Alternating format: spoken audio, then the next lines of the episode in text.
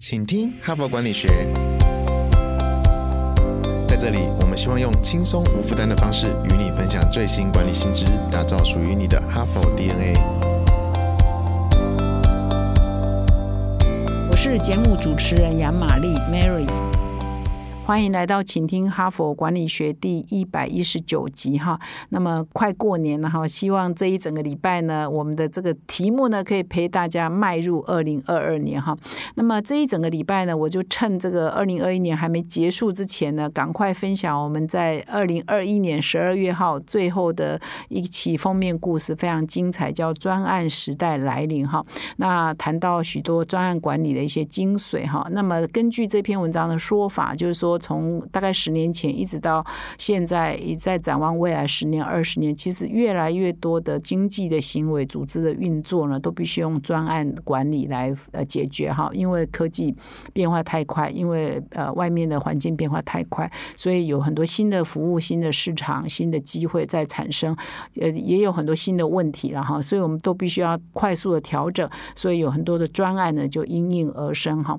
那么前几天呢，已经谈到很多专案管理的的一些细节哈。我今天呢，再来分享十二月号的最后一篇有关于专案管理的文章哈。那他这一篇文章的呃，在分享是说，其实很多专案啊，可能我们呃办公室内的专案是比较小型的，甚至如果你的呃公司比较小，或这个问题比较小，可能它专案只有。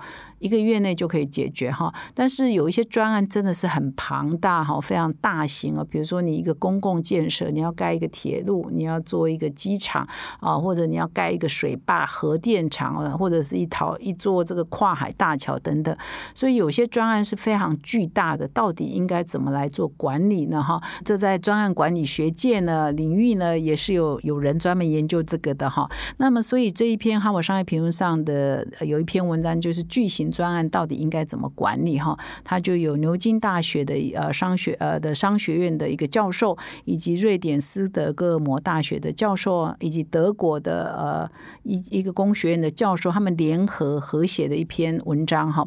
那么他们都专门在研究说巨型的专案到底应该怎么做管理哈。他他们的书中提到，包括说英法海底隧道，从以前的英法海底隧道，或者是呃连接丹麦的两座桥之间是丹麦史上。最大的一个桥梁啊，跨海大桥到底他们是怎么盖的哈？所以他们去 review 所有的很多的重大建设呢，那提出一些他们的心得跟想法哈。那么这一篇文章就有提到说，其实做公共建设的一个大的问题是它耗的时间非常的长哈，通常三到五年就已经算短了，有的八年、十年哈。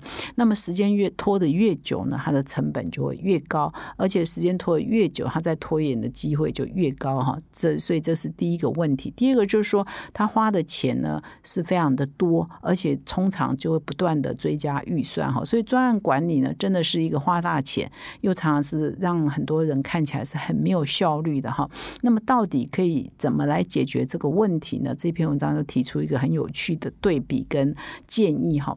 那这篇文章呢举了两个案例哈，我觉得非常的经典哈。我来分享第一个案例哈，这是正面案例哈，他在。讲的是特斯拉的超级工厂，目前呢正在美国的内华达州呢正在呃持续的新建当中哈。那么这一个超级工厂，它叫超级工厂一号特斯拉哦。那它是在二零一四年呢开始新建。那它的面积呢，这个超级工厂多大呢？一百零七个足球场那么大哦，换算成这个面积呢就五十万平方公尺。它号称是全球最大的一个工厂哈。那么这个工厂呢是呃新建来干什么呢？它是用来生产这个大规模的生产电池哈，跟家用的储能系统哈。因为它在发展电动车嘛哈，而且它电动车事实上它常常在卖的是电能嘛哈，给电力嘛，给给其他的电厂，所以它其实整个 business model 是卖电的哈。所以呢，它就是要提供这个电池的这个产业哈。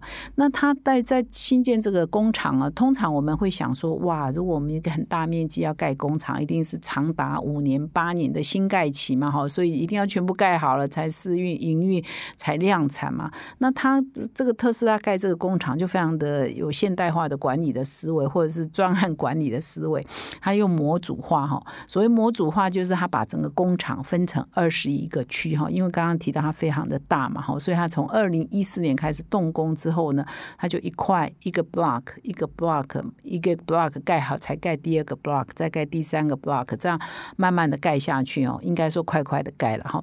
因为二零一四年开始盖了之后，二零一五年哦，二零一四年年底才动工哦，二零一五年的第三季，换句话说，不到一年的时间，它就已经开始投产了部分的家用的储能系统。那么到了二零一六年的七月呢，它已经有三个 block 已经可以完工了哈，已经占它总规模的百分之十四。那么到二零一七年的一月哈，已经开始生产它的电池的模组哦。换句话说，它从二零一四年年底动工到二零一七年的一月可以生产电池模组，这样的时间只花了两年多一点点啊。通常呢，这样的案子呢，可能要五到七年才做得到哈。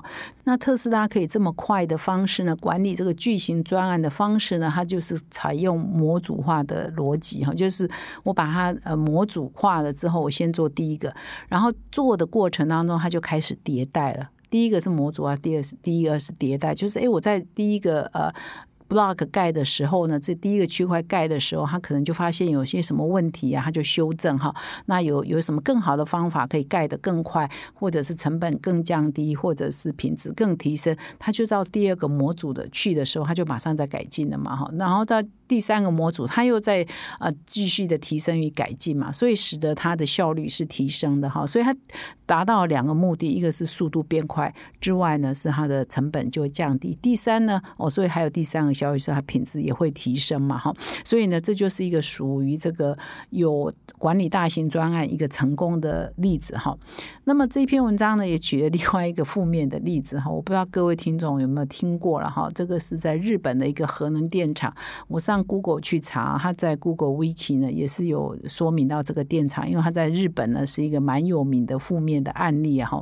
我不知道我们的合适呢，应该是在步上他的后尘了哈。那他这个负面案例呢是。讲说我们在管理。大型专案呢，就是通常呢，就是说，呃，每一个细节它都是都是量身定做的。因为刚刚跟特斯拉对比，它是模组化嘛，所以可以复制，可以复制哈，然后可以迭代迭代。那以文书发电厂，这当然核能发电厂为例呢，它当然是啊，在那个年代了哈，在时间当然也不同啊。那是一九八零年代的一个案子哈，啊，开始启动的案子。那它是首次使用这个快中子反应炉的原型机来做。核能发电，所以因为它是全新的哈，在当年呢，它是一个非常创新的技术，可它的问题有就在于它完全的克制化，每一个零件、每一个组件呢，完全都是独特的哈。当初看以为是非常的高科技哈，但是当这个高科技不 work 的时候呢，它就变成一场灾难了哈。后来这个电厂呢，在一九九五年的八月落成启用哈，诶，那一年的十二月呢，就发生了一场大火哈，那使得它的设施就呃被迫让就关闭嘛，从此呢关闭了就五年哈，延迟五年，五年才被开始运转哈。然后呢，后来直到呃后来试运转又这调试啊等等哈，二零一一零年呢才又开始运转，但是呢又发生了一些意外的灾害哈，然后又停了将近一年。总之呢，这个电厂呢就是从呃完成一直到。二零一六年十二月被日本政府宣布呢，完全关闭、永久关闭了，只有发电一个月，整整发电只有一个月哈，啊，所以是非常惊人的哈。整个从一九八零年代一直到二零一六年呢。整整三十多年呢，耗掉的时间，然后耗掉的支出呢，是一百二十亿美元哦。换句话说，几千亿台币。其实我觉得跟核实差不多了哈。那但是关掉不是问题就解决啦？你后续还要这个很多核废料的啊，很多那些设备啊，要除役啊，要怎么呃处处理啊？还要预计还要再花三十年哦。换句话说，还要再花，他们算出来了，一直到二零四七年为止，然后让这个电厂除役啊，还要再花三十。四亿美元，也就是一千多亿台币。所以总计呢，文书电厂呢，为期六十年哈，从它八零到二零四七，花掉一百五十亿美元哦。所以这个大概是公共建设史上呢一个非常大的一个有名的一个负面的案例了哈。那么他这篇文章呢，《哈佛商业评论》举这篇例子，主要是在说明。来跟这个特斯拉的这个公共建设来做对比，就是说，特斯拉的方式是用模组跟迭代哈来解决一个大型的建设可能产生的一些僵化或者是时间很长、金额很高、一直追加成本、一直延后进度的这个问题。呃，这个文书呢，可能就是在三十年前那个时代的一个产物，就是公共建设都是量身定做为单一哈。当它出现一个破口、一个问题的时候，它产生的延伸的问题呢，就会更大，你要花更多的时间、花更多的金钱去解决那个问题。所以，用今天的管理的角度来看，我们就要避开呢，再去做一个文书核能发电厂这样的一个模式哈，来避免采用这样的模式来管理我们的公共建设会比较好。那么延续这个这两个个案的对比呢，其实作者也举了一个例子呢，来证明说用模组啊快速迭代是一个更好的管理大型专案的方式哈。比如说，他就举的这个呃呃风力发电的例子哈，就是因为发风力发电的机组呢，常常是在室内。就做好的，然后到暗场区呢，就快速的组合嘛，所以它的速度呢是可以非常快的。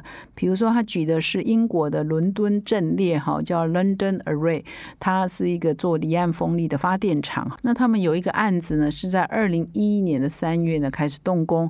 二零一二年的十月就开始发电了，所以二零一三年的四月呢，所有的涡轮机呢就全力运转哈，所以距离这个他们动工的时间呢，其实也才两年一个月哈，所以呢，这速度是很快的哈。那么到二零一八年，位于英格兰海岸外，就有一共有八十七具的呃涡轮机的的这个风力发电呢扩建呢就完成了，不到一年的时间就建成了哈。那他们也都是符合这个，它可以。这么快呢？其实也就符合这个模组化啊，这个快速迭代跟模组化这两个要件哈，所以才可以这么快的完成哈。所以在完成这个巨型的公共建设的时候，可能呃专案的管理就是用依照这个模式来管理是比较好，也比较有效率的哈。以上呢提提供给各位做参考。那么以上呢是我啊今天的分享。最后呢，还是提醒各位听众，如果你喜欢我们的 Podcast，请你现在就订阅，并且到说明栏点击我们的哈帕，成为我们的订户，你就会收到第一手的讯息。那么在最后呢，我也要再跟各位听众做一个推荐哈，就是说，其实现在很多企业都跟我们有做企业内的学习的方案哈，所以啊，你也可以到我们的说明栏填写这个表单啊，预约了解哈佛这个混成学习的方案，我们叫做 P。PLC 和 Personal Learning Cloud 哈，进一步应用我们的系统化的方法，分析团队的现况，找到提升团队绩效的具体方法。在这一方面，哈佛商业评论也可以帮助你哈。感谢你的收听，我们再相会。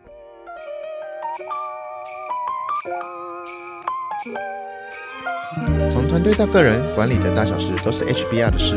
现在就上 triple w 打 hbr taiwan com 订阅数位版，首月只要六十元，让你无限畅读所有文章，向国际大师学习。现在就开始。